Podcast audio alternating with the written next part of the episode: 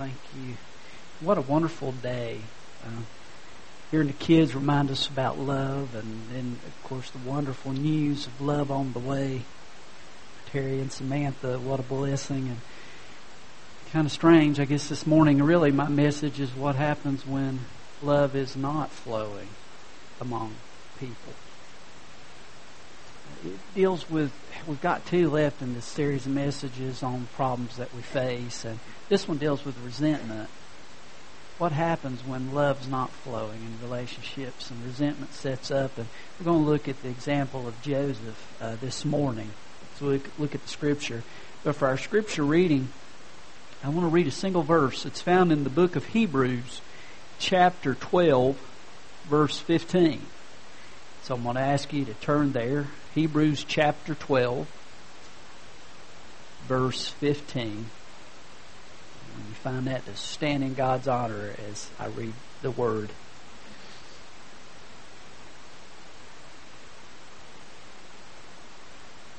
See to it that no one misses the grace of God and that no bitter root grows up to cause trouble and defile many.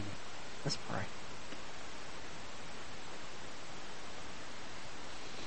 Lord, here we are. Good to hear from you, God. Thank you for this child, Lord, in Samantha's womb, Lord. Thank you, Father, for um, Father, just the different children of all ages here, whether three or you know, 83. I, Father, uh, thank you that we're yours.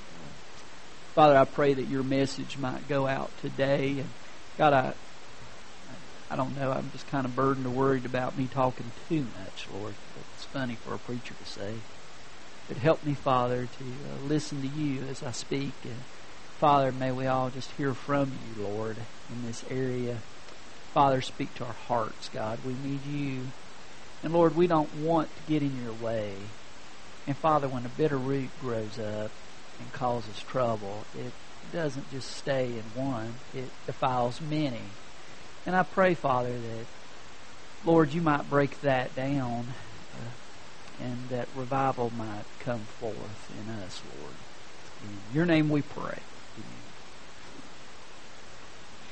Dale Carnegie, uh, years ago, as he was speaking, discussed in Yellowstone Park, there is a place there where there's a lot of trash that is thrown out, and it's often visited by grizzly bears.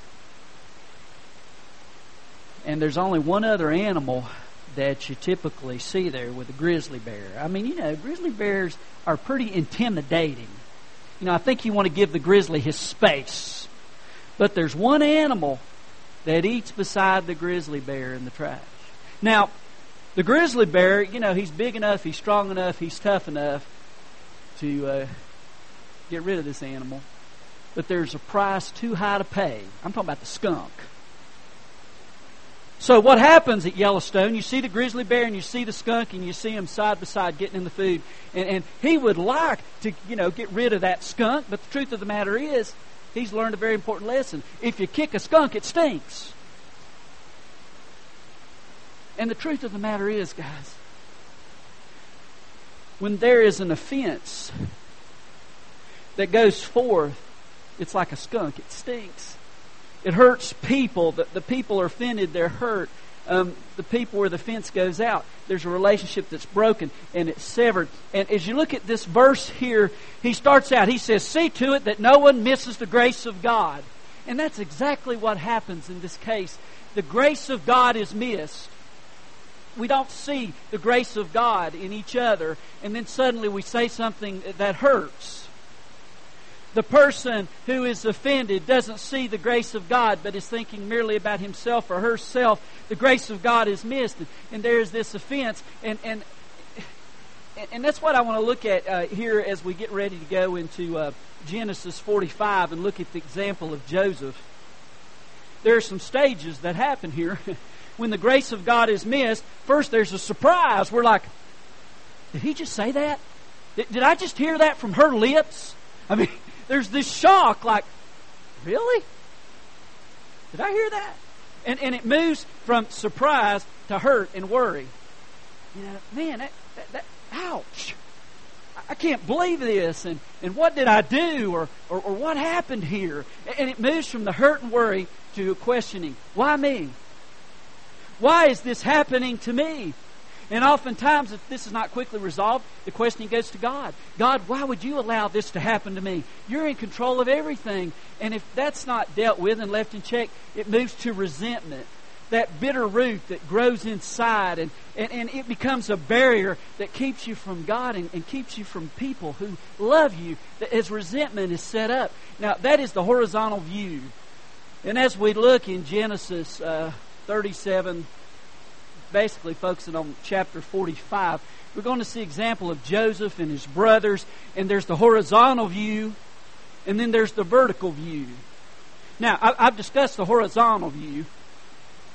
That, that is what happens when that bitter root grows up, causes trouble. What happens with the vertical view? Well, guys, the, the view, the focus is totally different. Instead of how this impacts me, the focus, rather, is God. The grace of God. Seeing the blessings of God, the grace of God, where He's at work around me, where He's at work in me, where He's at work in other people. And, and when that tough situation comes, that thing that pricks the heart, that thing that hurts you, what comes next is you say, God, I don't understand this, but this must be part of your plan because all things work for good for those who love God. He's at work in all things, and there's that understanding that God's bigger than my understanding, and I can trust Him that He's at work, thirdly, for my good. And then there's the fourth question that comes in this when spiritual maturity's there. You ask the question, God, what are you trying to teach me? Now, I want to look. Now, turn me to Genesis 37 as, as we march through here. The contrast between Joseph and his brothers. His brothers often modeled a horizontal view. Joseph modeled a vertical view. And God's desire for us is to have that vertical view, that view of Him, where we're able to ask that question God, what are you trying to teach me? So let's start here in uh, 37. We read the account of, of Jacob and, and, and then Joseph down in verse 2. It says, Joseph, a young man of 17, he was tending the flocks with his brothers. And, down in verse 3 it says, Israel loved Joseph more than any of his other sons because he had been born to him in his old age. He made a richly ornamented robe for him. So, what happened? Israel, he had missed the grace of God in his other sons. He, he saw this one son, and he showed so much favoritism toward that son that he, he missed the blessing of his other sons how precious they were, how they were a treasure to him. And, and, and so this other son, he gave this special attention. And I want you to notice how it affected the other boys. Verse 4 When his brothers saw their father loved him more than any of them, they hated him and could not speak a kind word to him. So there was an offense. All this was handled horizontally. And, and there were broken relationships with the father and, and his sons. And, and, Joseph became scorned because he was favored. And, and as you go down through the chapter here, uh, Joseph shares a dream that he had that he was going to basically to rule in the family. And, and boy, the brothers didn't take that good at all. And it's interesting. Uh, as you come down here to verse 11, it says that his father rebuked him, and he says, you, you mean mom and I too are actually going to bow down to you?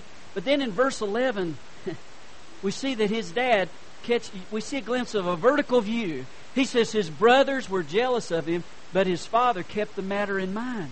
Uh, his father didn't understand, but he said, God, what are you trying to teach me? What are you working at here, God? What's going on here? Then, as we go on in the scriptures, uh, we, we read that uh, Joseph one day is trying to catch up with his brothers, and they've gone on ahead of him. And so finally, uh, we find him here, um, verse 19. I want you to see, look at how the bitterness is welled up inside these brothers. Here comes that dreamer, they said to each other. Come now, let's kill him and throw him into one of these cisterns and say a ferocious animal devoured him. Then we'll see what comes of his dreams. You see, a bitter root grew up inside the hearts of, of Joseph's brothers, and, and it, it developed into a hatred where they were ready to, to kill him and to throw him into this pit. And, and anyway, what ultimately happened is one of the brothers said, No, let's not do that. He had a plan. He wanted to get Joseph to safety with his dad. But basically, what happened was he ended up thrown in that pit, and then he was sold into slavery. And as Joseph was sold into slavery, what's amazing about him, guys, is he keeps a vertical view. He continues with that view. Uh, we move over to chapter 39, and we see that Joseph had been taken down to Egypt. Potiphar, an Egyptian who was one of Pharaoh's officials, the captain of the guard, bought him from the Ishmaelites who had taken him there. The Lord was with Joseph, and he prospered, and he lived in the house of his Egyptian master when his master saw the Lord was with him, the Lord gave him success in everything he did. Joseph found favor in his eyes, and he became his attendant. He was put in charge of the household, everything that he owned. He said, Joseph, you're in charge. Uh, and I love it down here in verse 5. He says, The blessing of the Lord was on everything Potiphar had, both in the house and in the field. And everything's going good. although he's in slavery, away from his land. God's blessing Joseph. He's working in his life until suddenly Potiphar's wife looked at him and said, mm, That boy is handsome. Ooh! Matter of fact, look at verse 6. You see the very words there. in the NIV, he says, uh, Joseph was well built and handsome. Woo woo! Woo. And after a while, his master's wife took notice of Joseph. And look how blunt the scripture. He says, Come to bed with me. Man, she is seeking to seduce him, going after Joseph. From a horizontal view, it would have been very easy for him to be flattered, very easily for him to find himself in trouble. But, but he kept that vertical view. And I want you to notice this. What a, what a powerful thing. Verse 8, first he talks about her husband, Potiphar. He, he said, with, with me in charge, verse 8, he told her, he says, My master, that's your husband. He doesn't concern himself with anything in the house. He, he entrusted all to my care. Um, but then he comes down to verse 9 and he shares something even deeper. The, the vertical view. He understands that this is not just about him. This is not just about Potiphar. This is about God. He says, No one is greater in that, this house than I am. My father, uh, I mean, my master's withheld nothing from me except you because you're his wife. How then could I do such a wicked thing and sin against God? You see, all this had happened to Joseph this pain, this being ripped away from his family, being sold into slavery, being thrust into this different place, and yet God continued to bless him. What was going on? He was continually asking the question, God, what do you want to teach me? He wasn't eat up with bitterness. He, he wasn't continually thinking about how can I get revenge. There wasn't a growing resentment. Instead, he kept asking the question, God, what do you want to show me? What do you want to teach me? What are you up to? God, I know you love me. I know what you do is for good. God, help me keep that vertical mindset. And so he continues forward. And, and, and then one day, it was just too much. Uh, his wife came up to him. You know, he, man, comes right at him. And he does the wise thing. He runs. By the way, that's always the best way to handle sexual temptation. Just run. Don't play with it. Oh, I'm tough. I'm strong. Baloney. Just run. That's what he did. He gets away, but she accuses him of something falsely. And where does he end up? He ends up in jail. It'd be easy for him to get that horizontal view. God, you've let me down. I didn't do anything but obey you and follow you. And, and here I am. I'm sitting in jail. But that's not what happens. It's amazing as you look at the scripture here. Um, we're told that, that God blesses Joseph. Uh, in the end of chapter 39, he says, While Joseph was in the prison, the Lord was with him, and he showed him kindness, granted him favor in the eyes of the prison warden. The warden put Joseph in charge of all those held in the prison. He was made responsible for all that was done there. And the warden paid no attention to anything under Joseph's care because the Lord was with Joseph and gave him success in whatever he did. And then as we read on in the next chapter, two other officials of Pharaoh come in there, a, a cupbearer and a baker. And They've had dreams. And they're trying to figure out what these dreams mean. Joseph gives them the answer as God reveals it to them. And I love it as you read in the chapter. Joseph says, This is not because I'm so smart. This is because God has shown me the answers. Where's his focus? On God. Joseph stays there. It's, it's incredible. What a, what a, a role model he is for us under the pressure as he continues to look to God and he says, All I want, guys, is I want you to remember me when the time comes and you're before Pharaoh. And unfortunately, as you come to the end of chapter 40, it says the chief cupbearer, however, did not remember Joseph. He forgot him. Then Pharaoh has these dreams. Two years later, we read at the start of chapter 41. Basically, uh, in these dreams, Joseph is brought before Pharaoh, and I want you to see how God works. uh, in uh, chap- uh, verse 9 of chapter 41, says, The chief cupbearer, the guy who had forgotten Joseph, said to Pharaoh, Today I'm reminded of my shortcomings. Pharaoh was, was once angry with his servants. He imprisoned me and the chief baker in the house of the captain of the guard. Each of us had a dream the same night. Each dream had its own meaning. Now a young Hebrew was there with us a servant of the captain of the guard. We told him our dreams, and he interpreted them for us, giving each man an interpretation of his dreams, and things turned out exactly as he interpreted them to us. I was restored to my position. The other man was hanged. Joseph was brought before Pharaoh. Joseph interpreted the dreams. Once again, Joseph gave credit to God. He was still looking to God. And God listened to his magnificent plan of there's going to be this drought of seven years and then uh, after an abundance of seven years. And, and Joseph said to Pharaoh, We're going to have the abundance of seven years. Let's store the grain. Get ready for, for the drought to come, Pharaoh. And Pharaoh listened to him and said, Wow, man, God is with you. Your plan makes so much sense, and, it's incredible as you read in here how God raised up Joseph. As you come to uh, 41 verses uh, 39, he says, Pharaoh said to Joseph, Since God has made all this known to you, there's no one so discerning and wise as you. You shall be in charge of my palace and all my people, and are submit to your they submit to your orders. Only with respect to the throne will I be greater to you. So Pharaoh said to Joseph, I hereby put you in charge of the whole land of Egypt. He went from the bottom to the top. It's just an amazing account. Through all the pain, through all the suffering, he managed to keep his focus vertical instead of horizontal. As he worked, and now we get into the section here of his brothers. Their time passes. There's the time of abundance. Then there comes the time of famine. And his family back home, they're starving to death and they need some food. And they've heard that there is food available in Egypt. And so they get some money together. And Dad says, Boys, you got to go there and you got to get us something to eat so we don't starve to death. And so they head to Egypt. And then, as they head into Egypt, they end up coming face to face with a brother they had thrown into slavery. They end up coming face to face with Joseph. And it says here that Joseph immediately recognized them verse 8 of chapter 42. Although Joseph recognized his brothers, they did not recognize him. Then he remembered his dreams about them and said to them, You're spies. You've come to see where our land is unprotected. Now, you know, I don't say here. Joseph was godly.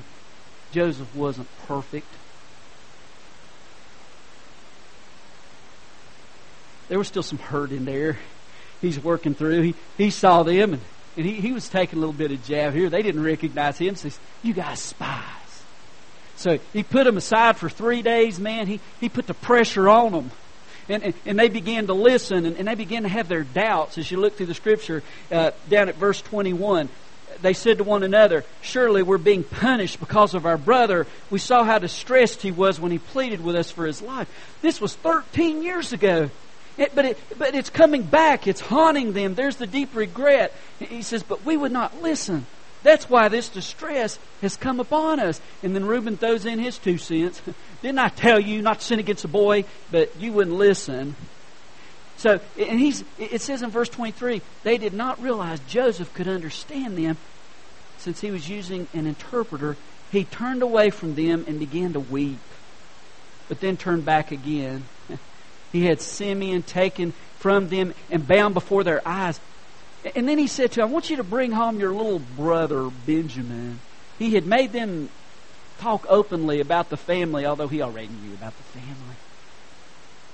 Bring Benjamin. I want to see Benjamin. And he said, No, not that. Our dad, that would crush him. That would kill him. He, he, he couldn't deal with that. He said, That's, that's what I demand. Your, your brother's got to stay here, and, and you've got to bring him back. And, and so they take off. But they get home and they discover that the money they had given for all of the grain that they had purchased was put back in their sacks. They didn't understand. They thought that they were doomed. Of course, their dad's like, I can't deal with this. I'm going to die. Now you're asking me to give up Benjamin. I, already, I'm heartbroken. I can't do this. And that went on until their tummy started hurting so bad that they had to have something to eat. And so finally he said, All right, you guys got to go. you guys have to go. And so they go, and they go with that mission. They go with some gifts. They, they go to pay for this grain. They go to get their brother Simeon back. And there's all this hurt. There's all this regret.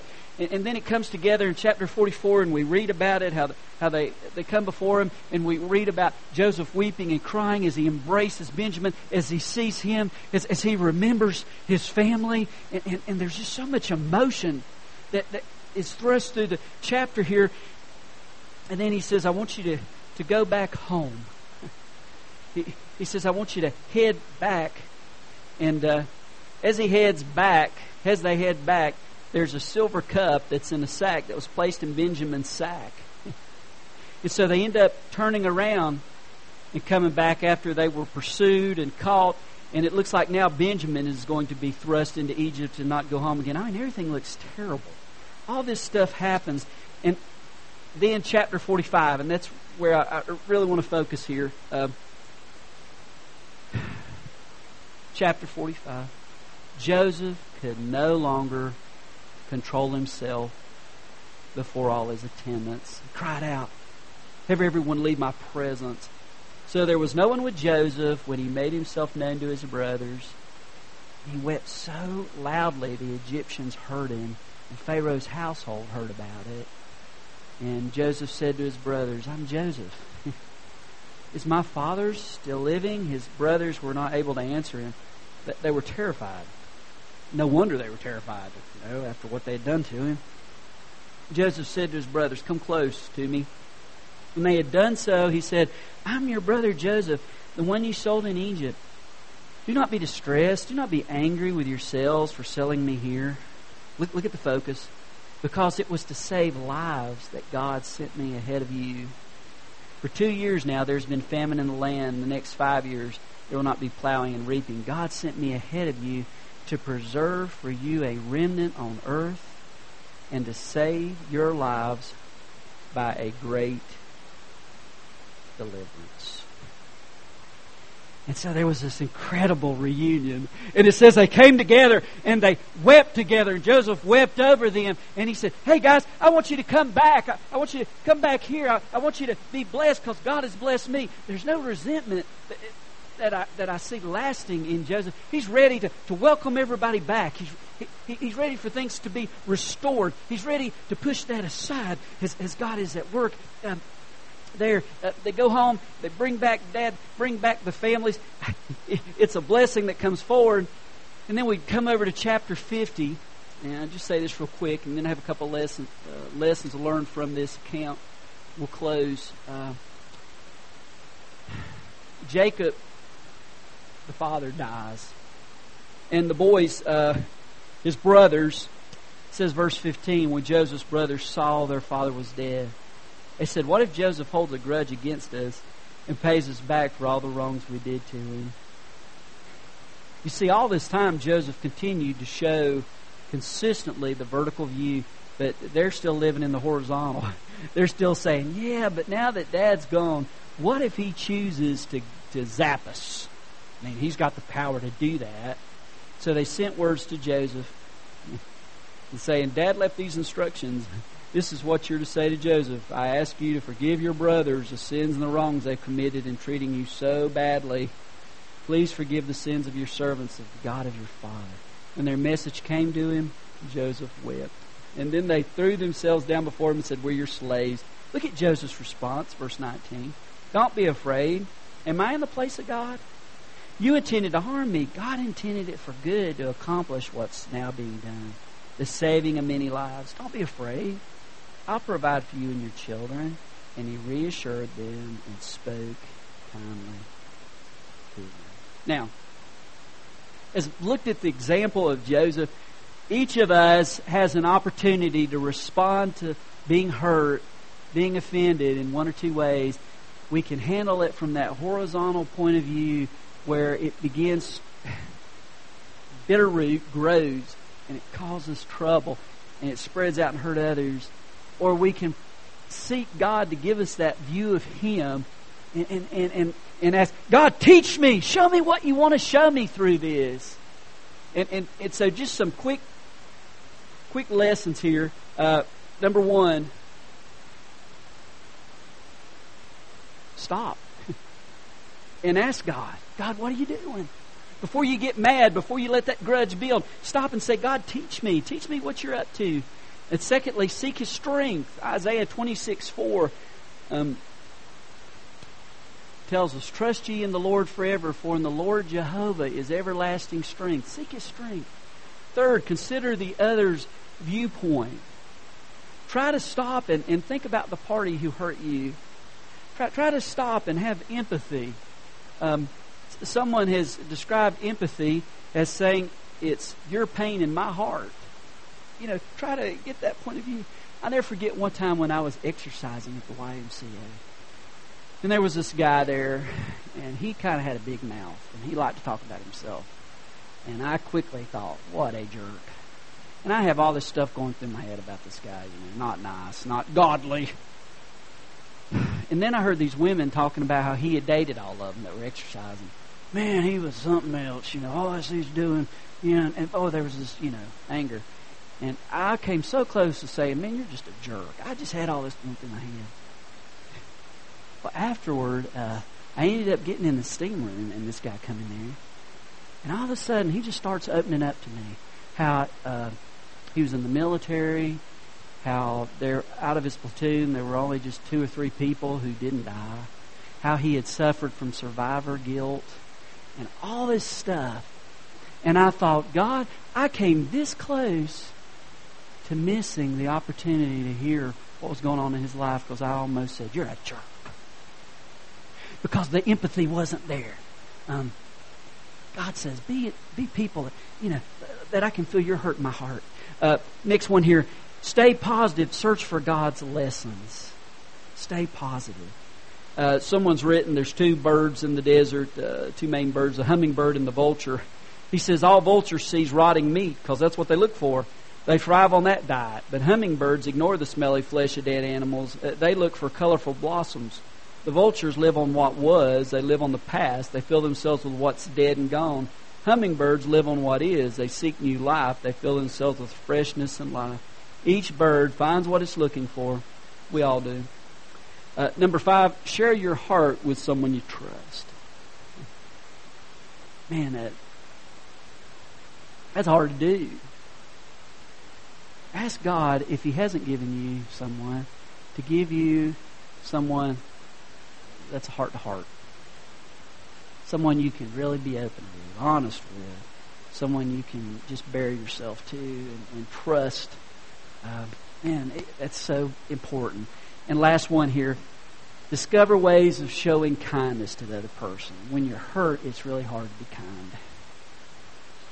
Alexander Maclaren, a preacher of old, said, Kindness makes a person attractive. If you would win the world, do not hammer it, but melt it. May God make us kind, even in the midst of hurt. Let's pray. Lord, uh, Father, as we have come to the end of this message, Father, I cannot help but believe there are some here um, who are struggling with resentment, Lord. Some offense has, Father, made way into the heart and bitter roots grown, and out of it has blossomed resentment. Father, uh, that makes us slaves, captives, Lord. That's not your plan. Set us free, God. I pray that you would remind us of the grace of God. You see, what that says is, I've missed the grace of God. You say, see to it, no one misses the grace of God. Remind us of your grace, God. It always comes back there. It always comes back there, Lord. Your love flows out of an awareness of your grace. And, and um, uh, Father, make us aware, God. Father, if we need to come to the altar, if we need to go across the aisle instead of just down the aisle, I don't know. But Father, I pray that you might remove any bitterness, any resentment, Lord, among us, Father. Uh, uh, whether it's the congregation or personal families at work, wherever it may be. Father, that you may work among us, Lord. Um, Father, someone has said we're most like you when we give and forgive. And Father, so I just pray that you would work in our hearts, Lord, in this time set aside. Father, we, we lift you up, Lord. We need you. In your name we pray.